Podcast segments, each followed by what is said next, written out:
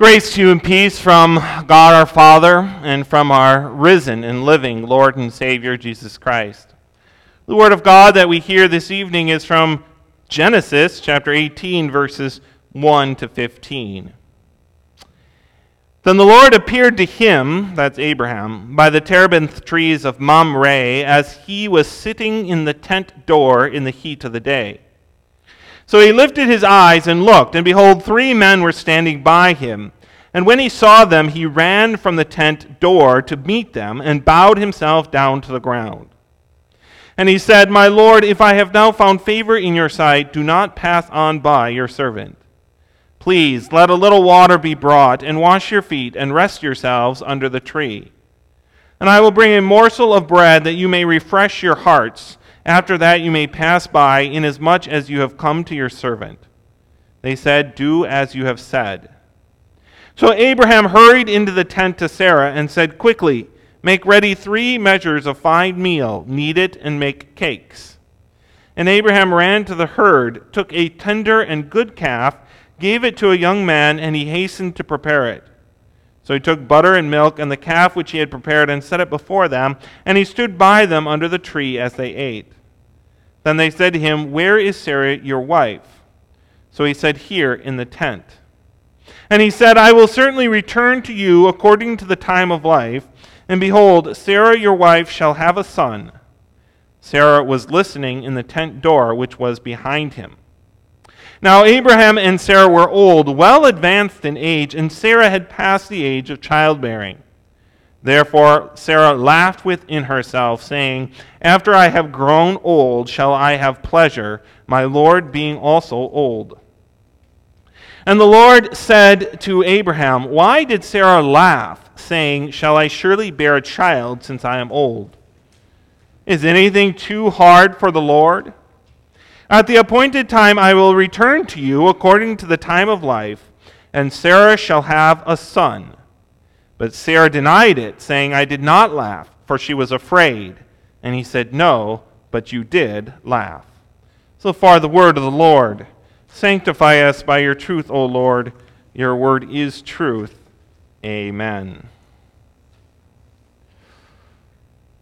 Just shy of one week till the 4th of July and all the fireworks.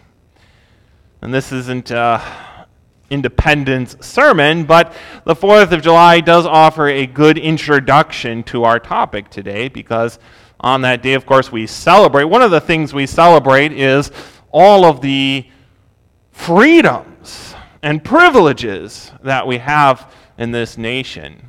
Not least of which, of course, is the freedom of speech, a freedom unprecedented before the foundation of our nation in the history of the world. A freedom that allows us even to laugh at and make fun of our leaders. And if you know anything about the kings and dictators that came before, you probably know that they didn't really like it when people would laugh at them and make fun of them, and you often found yourself in trouble, at least if you did it too openly.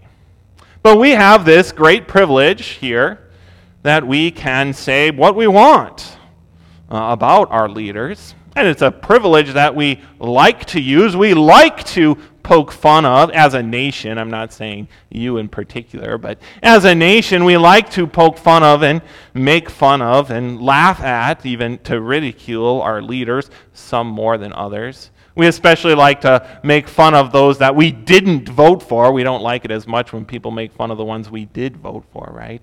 Well, we like to make fun of the ones we, we don't uh, like. And it is a wonderful privilege and it is something that we use and we like to use. But just because we have the right to do it, that doesn't, of course, mean that we should do it. Having a right, having a privilege such as this one means that we need to learn to use it responsibly, responsibly. And God's word makes it clear that we should respect our leaders, even the ones that we don't agree with. It's easy to criticize it's easy to say what they should have done after the fact. It's a lot harder to make the right choices when you're the leader and you're in the middle of the situation.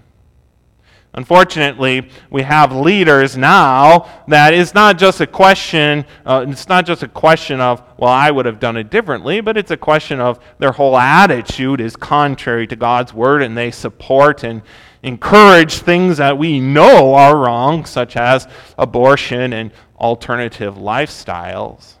But even there, although we do need to speak out against those things, well, God's word still teaches us to be careful how we speak against them. We have the example in Scripture of Michael the archangel, who did not even condemn or criticize Satan.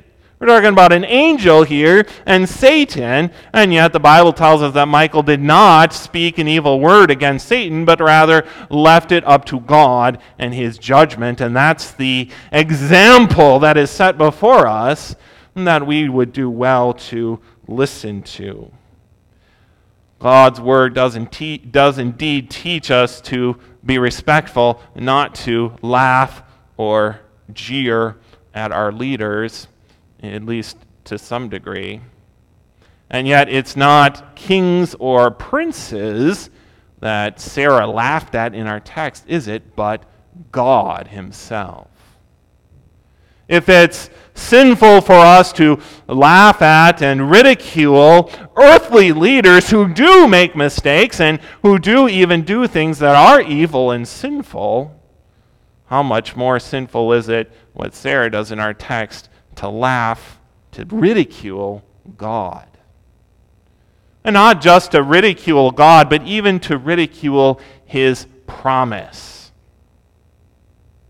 Here, God comes and He wants to do something really good and something really wonderful for Sarah and Abraham. He wants to give them the one thing that they've been hoping for their whole lives and still don't have a child, a son. And so he comes with this wonderful news. I, am going to give it. And he's even very specific this time. He's given this promise in the past that Abraham's going to have a son, but now he's very specific according to the time of life nine months, about a year. From now, you will give birth to a son. And yet, instead of rejoicing in this wonderful gift God comes to bring, Sarah laughs. She ridicules God in her heart. Imagine that you wanted to do something really great for someone you loved. Perhaps after the service here, I go home and tell my wife, well, you know what? I'll take care of the dishes and I'll clean the house and I'll do all the cooking and I'll even watch Kaylee and you can just go do whatever you want. You don't have to worry about a thing. Well, that, that would be something wonderful or at least I mean it as something wonderful. And if my wife's response would be to ridicule, to, to jeer at that and say, yeah, right, I'll believe it when I see it, I probably would say, fine, I'll go do what I want, and I, I won't help you out, right? And that's really all exactly what happens here, isn't it? God comes with this wonderful promise I'm going to give you this thing that you've been praying for. I'm going to give you a son. And Sarah's response is, Yeah, right. I'll believe it when I see it. And this is God and his promises that she's talking about. It's no wonder then that Sarah lies when God calls her out on that. And God says, Why did your wife laugh? And Sarah lies and says, No, no, I, I, I didn't do that. Because she was afraid. And she had a good reason to be afraid because she just laughed. She ridiculed God and his promises. And yet, our story doesn't say anything about lightning from heaven, does it? In his mercy, in his grace, God does not strike Sarah down, which may indeed be what she deserved, but rather approaches her in love and forgiveness and reaffirms the very promise that she just laughed at. Like I just said, if this had been me, I probably would have been fine. I won't give it to you then. But that's not what God does. But instead reaches out in love. I wouldn't say that we have the privilege to laugh at God. We have the privilege in America to laugh at our leaders, and we don't really exactly have the privilege to laugh at God. God's word, God's commandments certainly show us that we shouldn't do that. Nevertheless, we do have the privilege of having a God who is not going to strike us with lightning when we, like Sarah, laugh at or ridicule his promises, but rather, in his mercy, in his grace, grants us his forgiveness. Now, we do have a problem, this same problem that Sarah has. We do often, in our hearts, even if we don't with our lips, laugh at God. God comes to us with his promises, such as, I am with you always. I'm right here with you now. And even if we don't say it with our lips, we sometimes think in our heart, yeah, right. Where is God? Why isn't He helping me out of my trouble if He's really right here with me? Or we sometimes think, yeah, no one's watching. I can do what I want now because no one's even going to know. Laughing at, in our heart, laughing at God's promise, ridiculing God's promise to be with us. Or He comes to us with that promise that He will listen and answer our prayers. And uh, very often we think in our hearts, even if we don't express it in such a way, yeah, right, prayers are pointless, they're just a waste of time. God never answers any of my prayers. Or another example, he comes to us with a promise seek first the kingdom of God, and all these things will be added to you. In other words, put my word and the things I tell you and, and the worship of my word first in your life, and I'll take care of you. I'll give you what you need for this life. And yet we very often think, yeah, right. I need to make sure that I'm working hard and taking care of myself because I can't trust God to take care of it. God does make some rather ridiculous, from an earthly perspective, promises to us, just like He made a rather ridiculous promise from an earthly standpoint to Sarah. And so we are often tempted to laugh at Him and ridicule those promises. You know, when I, when I do counseling with people, uh, whether it's marriage counseling or whether it's some other kind of counseling, this is really the difference between whether the counseling works or not.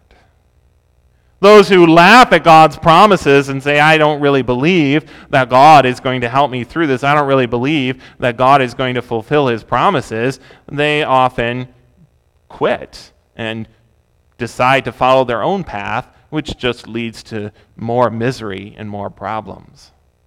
But those who hear God's word and trust in God's promise, even when it seems ridiculous, even when it doesn't seem possible for God to bring them through the difficulties they're dealing with, well, in the end, they see God fulfilling his promises.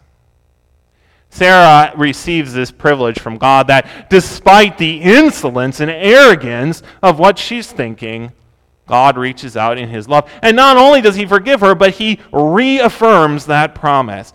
But there's an even greater privilege that Sarah and we also receive. Because you see, a year later, just as God had said, about a year later, a year later, just as God had said, Sarah does give birth to a child.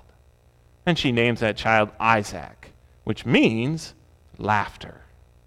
So once again, Sarah is laughing, but she's no longer laughing at God, is she? But now she's laughing with God. She's so overjoyed by the fulfillment of God's promise that she laughs in her joy, and she even names her child, her, her child, laughter, he who laughs, as a praise to God for, for, for fulfilling that promise. And I said earlier that we like to jeer at, we like to make fun of our leaders and, and also others too when we think they're being ridiculous. And that's not really good, but isn't it much better to be laughing with people rather than laughing at them? We sometimes think it's fun to laugh at people, but you know, think back of the times when you've been with your family or with your friends together, telling stories and jokes and laughing together. That's, that's so much better than laughing at people behind their back. And this is a hundred times truer here as well, isn't it? It's so much better to laugh with God when we've seen his promises fulfilled than to laugh at him because we don't really believe that he will fulfill his promises.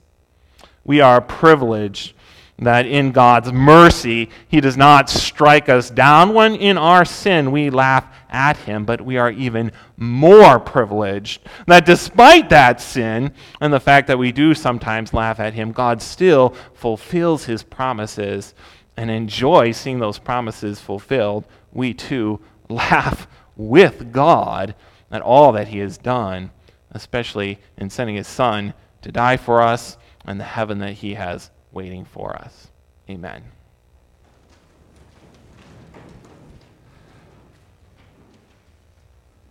The peace of God that surpasses all understanding shall keep your hearts and minds in Christ Jesus.